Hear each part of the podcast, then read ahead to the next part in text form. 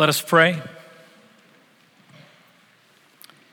Father, we believe that all Holy Scripture is written for our learning. And so we ask now by your Spirit that we would so hear, read, mark, learn, and inwardly digest this, your holy word, that we would be changed more and more to be like Jesus for the sake of the world. For we pray it in Jesus' name. Amen. Invite you to be seated.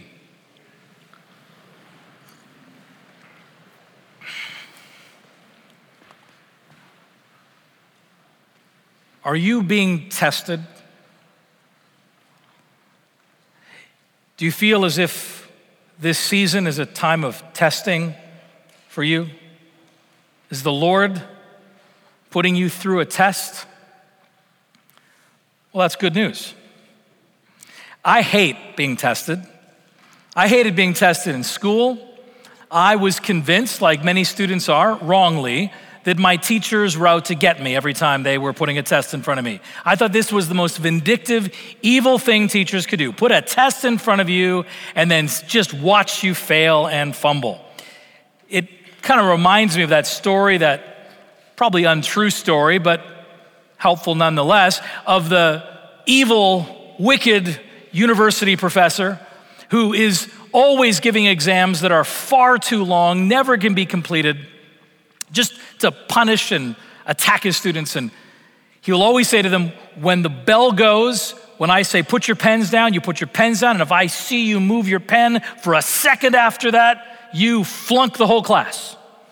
Well, one day he's giving this impossible exam and he says, Time's up, and every student puts their pen down except one student who just keeps writing at the back of the class. The professor looks at him, laughs, says, You just failed the course. Everyone's lining up, bring up. He keeps writing. He says, No, seriously, I don't know what you think you're doing. It's a waste of time. I've called time and you're writing. You flunked. He keeps writing, keeps writing. And so finally, all the folks have come up, handed their test papers in, and he comes up at the very end, looks at the professor, and the professor just mockingly says, You're an idiot. I told you any writing after the hour and after the moment, and you, you, you flunked the class. And the student says, That's okay. Do you know who I am?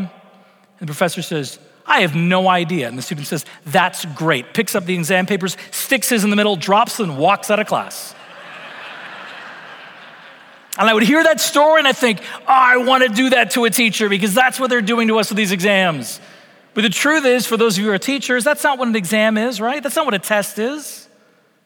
Any good teacher knows that we are testing our students in order to train them, to grow them, to pull out of them what they've learned. The testing is meant to be a growing experience. And so it is scripturally. When we look at the Bible, we see again and again that God puts us into moments of testing not to hurt us, not to wound us, not to laugh at us, but to grow us more and more in the people he's calling us to be. That's why James in James chapter 1 says, Count it all joy, my brethren, when you encounter various trials of various kinds, for in the testing of your faith, it produces steadfastness. The testing of your faith produces steadfastness. And so when we look at seasons of testing in our lives, we can see that it's a good thing. We see that even in this very hard story of Abraham in Genesis chapter 22. If you turn there with me in your Bibles, Abraham is being tested in a way that no one could ever dream of being tested. He's being told to sacrifice his only son. But here's the amazing thing we find in this testing story. And that can encourage us in our own seasons of testing. Are you being tested? It's good news because God tests those he calls. Testing from the Lord is tied directly into the calling from the Lord. He has called you, and therefore the test is related to that calling. But not only does he test those he calls, but he tests those he calls continually, continuously. The tests just keep coming. You think you've got over the final test, and there's another test. It's for good reasons. He has more to do in you than you could ask or imagine. God tests those he calls, And he tests those he calls continuously. And what is he testing us for? To grow us in confidence. In confidence in what? In ourselves? No, in our confidence in him. The whole point of the test again and again is will you have more confidence in me? Will you trust me? Will you grow in faith even in this moment? See, first we see that God tests those that he calls. Genesis 22, verse 1, Abraham responds to God's call, Abraham, with these words, Here I am. And three times in this text, Abraham says, Here I am. Now, have you heard those words before in Scripture? It's kind of a code that's used throughout the biblical stories because we see it some very key points in Scripture. You see it here in Genesis 22, Here I am. You see it again in Exodus chapter 3, Moses God says, and then he says, Moses says, Here I am. 1 Samuel 3, the boy Samuel in the temple. Samuel, Samuel says, Here I am. Isaiah, that vision in the throne room, holy, holy, holy is the Lord God Almighty. Here I am, Isaiah says. And my favorite of all, Acts chapter 9, the day that that terrorist named Saul of Tarsus gets converted. God comes to a man named Ananias and says, Ananias, and he says, Here I am. See, in every one of these moments, God is about to call that person to an amazing new task. It is a call moment. That phrase, here I am, is used scripturally again and again to describe moments of calling. God is calling us to someone, to something. He's calling Abraham to something. He's called him to something back in chapter 12 this incredible calling to be a blessing to the nations. And he's calling him again. See, at the end of this story, Abraham will have the call restated again in verse 17. God again will say, after the test, you are going to be the one through whom the nations of the earth are blessed. This is a calling moment. And the reason that God puts those he calls to the test is in order to grow us, to strengthen us for the work that is before us. As a friend of mine likes to say, Satan tempts us to destroy us, God tests us to develop us. It's through testing that we grow. We become stronger. God wants those he calls to be more confident, more unflappable, more firm, more steadfast. And it is the testing that does that. I remember a number of years ago, after our second parish, we were called, we fell into a uh, ministry at a boys' school. It was actually a mixed gender, but it had been a boys' school. Then it was a, now boys and girls boarding school in Ottawa. And it was a Anglican Episcopal boarding school, and I was going to be the chaplain. And the truth was, I was going there to escape all the political battles going on in the Episcopal Church. I was like, I'm tired of the battles over this. I'll just go be a chaplain at a school. And it should have been the best job ever because I only had half an hour of work every morning with chapel. I had made much more money in that role than I would ever make anywhere else. And I had nothing to do in the afternoons. I mean, I should have been so happy. But the first day, I got dragged into the headmaster's office. And I said, What happened? He goes, You talked about Jesus in chapel today. I said, I'm an Anglican chaplain. This is an Anglican chapel. He said, Well, we don't talk about Jesus in our chapel. I said, Oh, why is that? And he said, Well, we have students of other religions. And I said, Oh, you have Muslims and Jews in your school? Yes. I said, Well, that's great. So the next day I went in, I said, Let's talk about Jesus in relation to all the Abrahamic faiths, right? And we talked all about that. And then I got dragged into the headmaster's office that day as well. He said, No, no, no, you didn't understand. You can't talk about God in chapel. I said, I can't talk about God in chapel. He said, No, we don't do that here. I said, I thought it's a Christian school. He goes, Not that kind of Christian. I said, There's not another kind. And we went back and forth. Day after day, week after week, I got dragged into the headmaster's office. It felt like deja vu from high school. The point was, I continue to have to stand my ground. And the truth is, when I started out, I didn't really want to stand my ground. But what happened day after day, week after week? I got stronger, I got bolder, I got more defiant.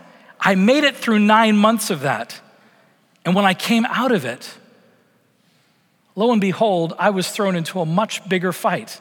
Not some lowly headmaster of a boarding school that I was fighting with faith about. No, I had to fight with the Bishop of Ottawa who'd become a total apostate. Suddenly, I'm a 28 year old fighting with a fully grown bishop who's become totally apostate. And the only way I was able to do it was because of nine months of horrible hell on earth testing. It's like David when he's facing Goliath.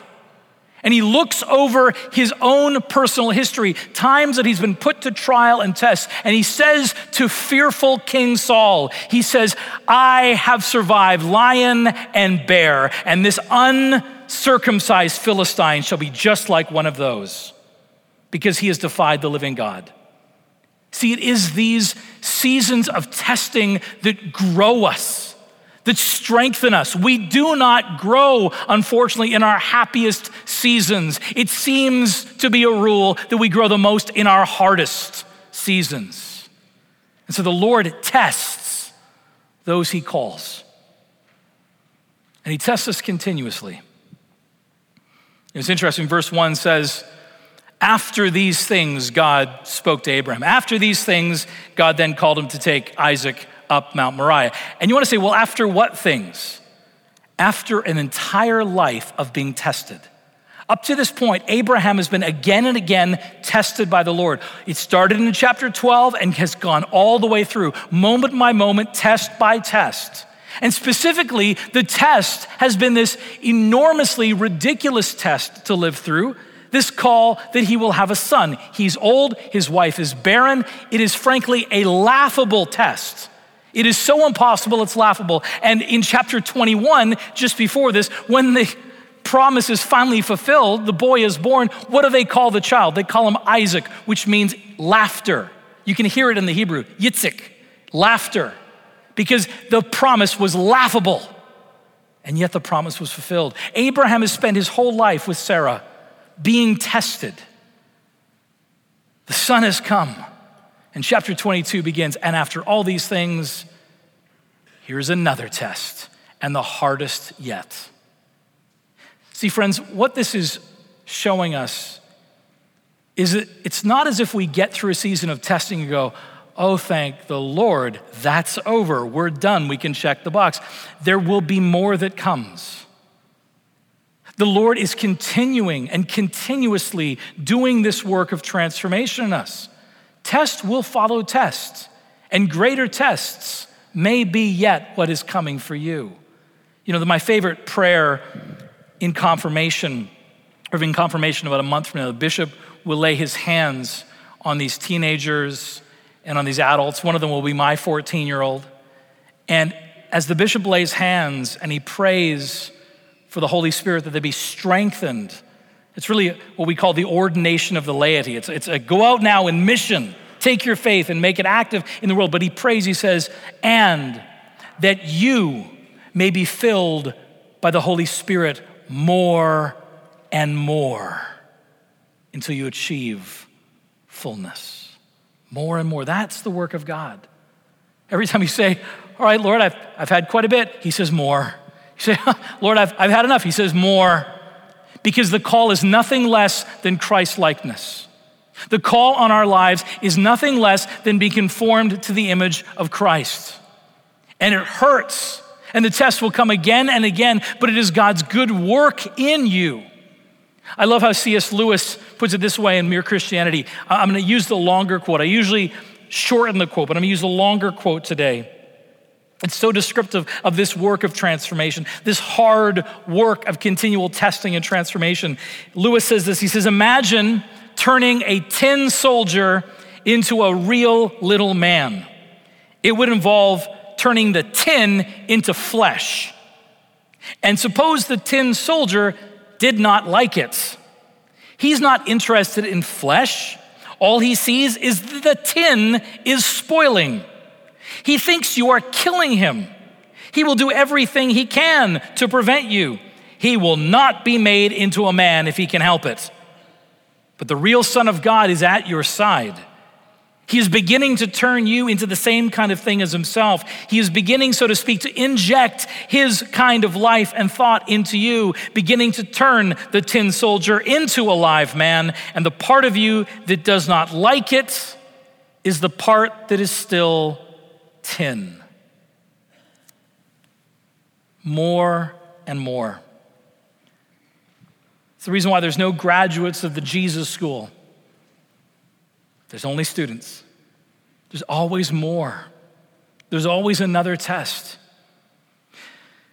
You know, as many of you know, Monica, my wife, just a little over four weeks, I think we passed the four week mark just yesterday, fell, broke her leg, shattered it. Horrible. Two surgeries, pain management, trying to work through all that. And then after, just as she's getting home from the hospital, many of you know I was writing these caring, I'm still writing these CaringBridge journal updates to you know how to pray. Well, what happened just as we arrived home? On top of it all, she got shingles. Shingles up in her arm, so painful, still struggling with the pain of shingles. Recovering from surgery, now his shingles. Then our washing machine broke, and then the insurance company denied our hail claim. All of this happened in like 24 hours. And I would find myself walking into the room and saying things to Monica like, Well, you, you know God hates you. And I was joking. But the truth is, God has obviously something very, very special for you happening. God is intending so much for you and for your family if this is the kind of test in front of you. This is what God is doing in the testing. 2 Corinthians chapter 3 verse 18 we with unveiled faces, beholding the glory of God, are being transformed into the same image as Himself, from one degree of glory to the next. This is God's work in you, in Abraham, and in us today. God tests those He calls, and He tests us continually. But why does he do it? He does it so that we will grow in our confidence. Ultimately, what is the question behind the test? Will you be confident? Not in your circumstances, not in your own ability, but will you be confident in me? In the midst of yet another test, will you keep confident in me? Will you trust me even in this? That's the question again and again. I mean, isn't it a crazy, horrible, horrifying thing that God calls him to. Verse 2 Take your son, your only son, and take him up the mountain and sacrifice him, kill him. I mean, it's unthinkable within our world. But you know, the problem is in Abraham's world, it wasn't unthinkable. Actually, in Canaan, with all the pagan religions around him, this happened all the time. In fact, we're told that later in Israel's history, when King Josiah becomes the king of Israel and actually starts reforming some of the pagan, terrible practices of Israel, he goes in and destroys these places where Israelites were burning their sons and daughters to Molech, the god Molech. He was the principal deity in the land of Canaan, and he asked for children to be killed all the time. This was the world that Abraham lived in. It was within his plausibility structures. Thank God it's not within ours. But here's how it is similar to ours is we have all kinds of competing ideologies and religions around us all the time telling us this is how you get ahead in the world, this is how the world works. Abraham is unwilling to allow those other religions and those other ideologies to define his relationship with his God. Let me say that again. Abraham is unwilling to let those other religions of Canaan and the other ideologies around him reshape his view of his God. No, listen to what he says in verse 5 he says, and it's, it's more clear in the Hebrew than the English. He says, I and the boy, he says to the servant, I and the boy will go up the mountain, and I and the boy will come back. That's a statement of faith.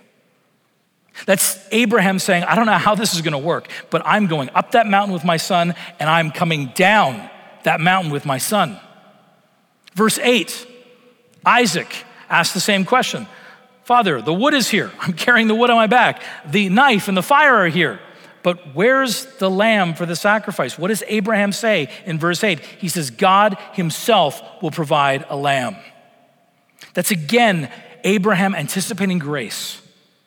He's saying, I know that my God is not Molech. I know that my God is not like these other competing religions and ideologies around me. My God is a God that has shown me grace, has shown me mercy, has shown me love, has shown me provision. I know that my God will provide. That's why he says God will provide, because he knows God to be the provider. Unearned so, the question for you and I, friends, is do we, like Abraham, in the midst of testing, in the midst of horrible circumstances, do we, like the nations, look to our circumstances and say, well, that defines who my God is? Or do we, like Abraham, look to our God and through that relationship define our circumstances? My circumstances are horrible.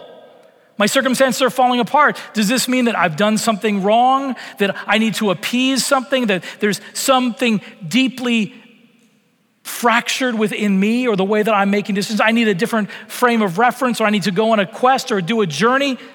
No. That's letting your circumstances define your God. Abraham says, I know my God and He will redefine my circumstances. This is not out of His control. God will provide. I and the boy will go up the mountain, and I and the boy will come down. Now, what this doesn't mean is that everything is going to go beautifully and swimmingly and perfectly. Being tested by God is not a season where you say, Well, I'm going to be unharmed if it's a test from God. No, we may well be harmed, but we will not be abandoned. We will not be alone. God will be more than enough for us in each and every circumstance. That's why in Hebrews chapter 11, we're told, we're getting a window into Abraham's heart. We're told in Hebrews chapter 11 that Abraham, as he's going up the mountain, being tested, considered that God was able to raise the dead. In other words, he said, My son may die today, and yet I still believe that God will be enough and will provide, even in the resurrection. Now, God does show up, doesn't he? There's a ram in the thicket after the angel tells him to not slay his son, a ram in the thicket. And he takes that ram and sacrifices it instead of his son. And then he gives the place a name. He says, This place shall be called Yahweh Yireh, the Lord provides. He renames the top of that mountain, the Lord shall provide. But here's what's really cool, and I leave you with this Abraham is saying more than he realizes. Abraham is, in fact, unbeknownst to himself, being a prophet in this moment when he calls this place on the mount, this place the Lord shall provide. Because a thousand years later, a thousand years later, King Solomon, we're told in Second Chronicles chapter 3, decides to build the house of the Lord. Where? We're told where the house of the Lord is built. On Mount Moriah, Jerusalem. Jerusalem is built on top of Mount Moriah, and there is the household, the temple of God, built in this place.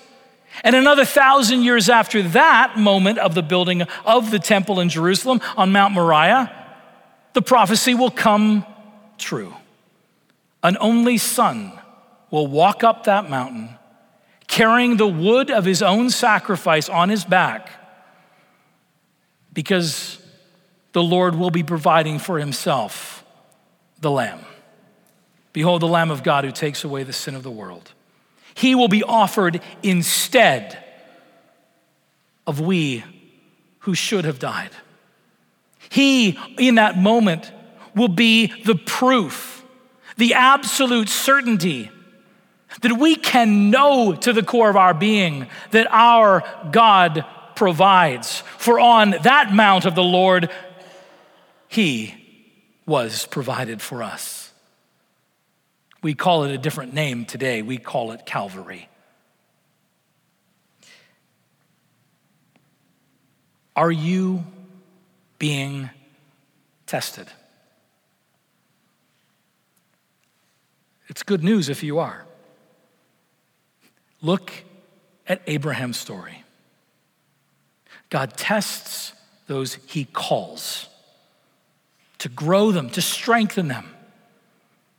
God continually tests those he calls because there's always more. There's always more Christ to be formed in us. And the test is always about our confidence, not in ourselves nor in our circumstances, but our confidence in the living God. Will he provide? Will he be enough for this moment? And if you don't believe it, as you go through your week and you struggle with the test the Lord has put before you, as you will, and as I will, He brings you back into His house every week. And He puts on display for you and I, who are being tested, the certainty, the proof that we can trust the provision of God in all things. Because He brings us to His table and He reminds us of that sacrifice on the new Mount Moriah, Calvary. He is the ram caught in the thicket. He is the lamb the Lord provided. The body of Christ given for you, provided for you. The blood of Christ given for you, provided for you. And this is our confidence. In this is our hope. As Romans 8 says, what shall we say of these things? If God is for us, who can be against us? He who did not spare his own son, but gave him up for all of us, how will he not with him give us all things? Are you being tested? It's a good thing to be tested by God so that we truly can say, like James, count it all joy, my brethren when you encounter trials of various kinds, for the testing of your faith produces steadfastness, produces nothing less than Christ likeness. In the name of the Father, and of the Son, and of the Holy Spirit, amen.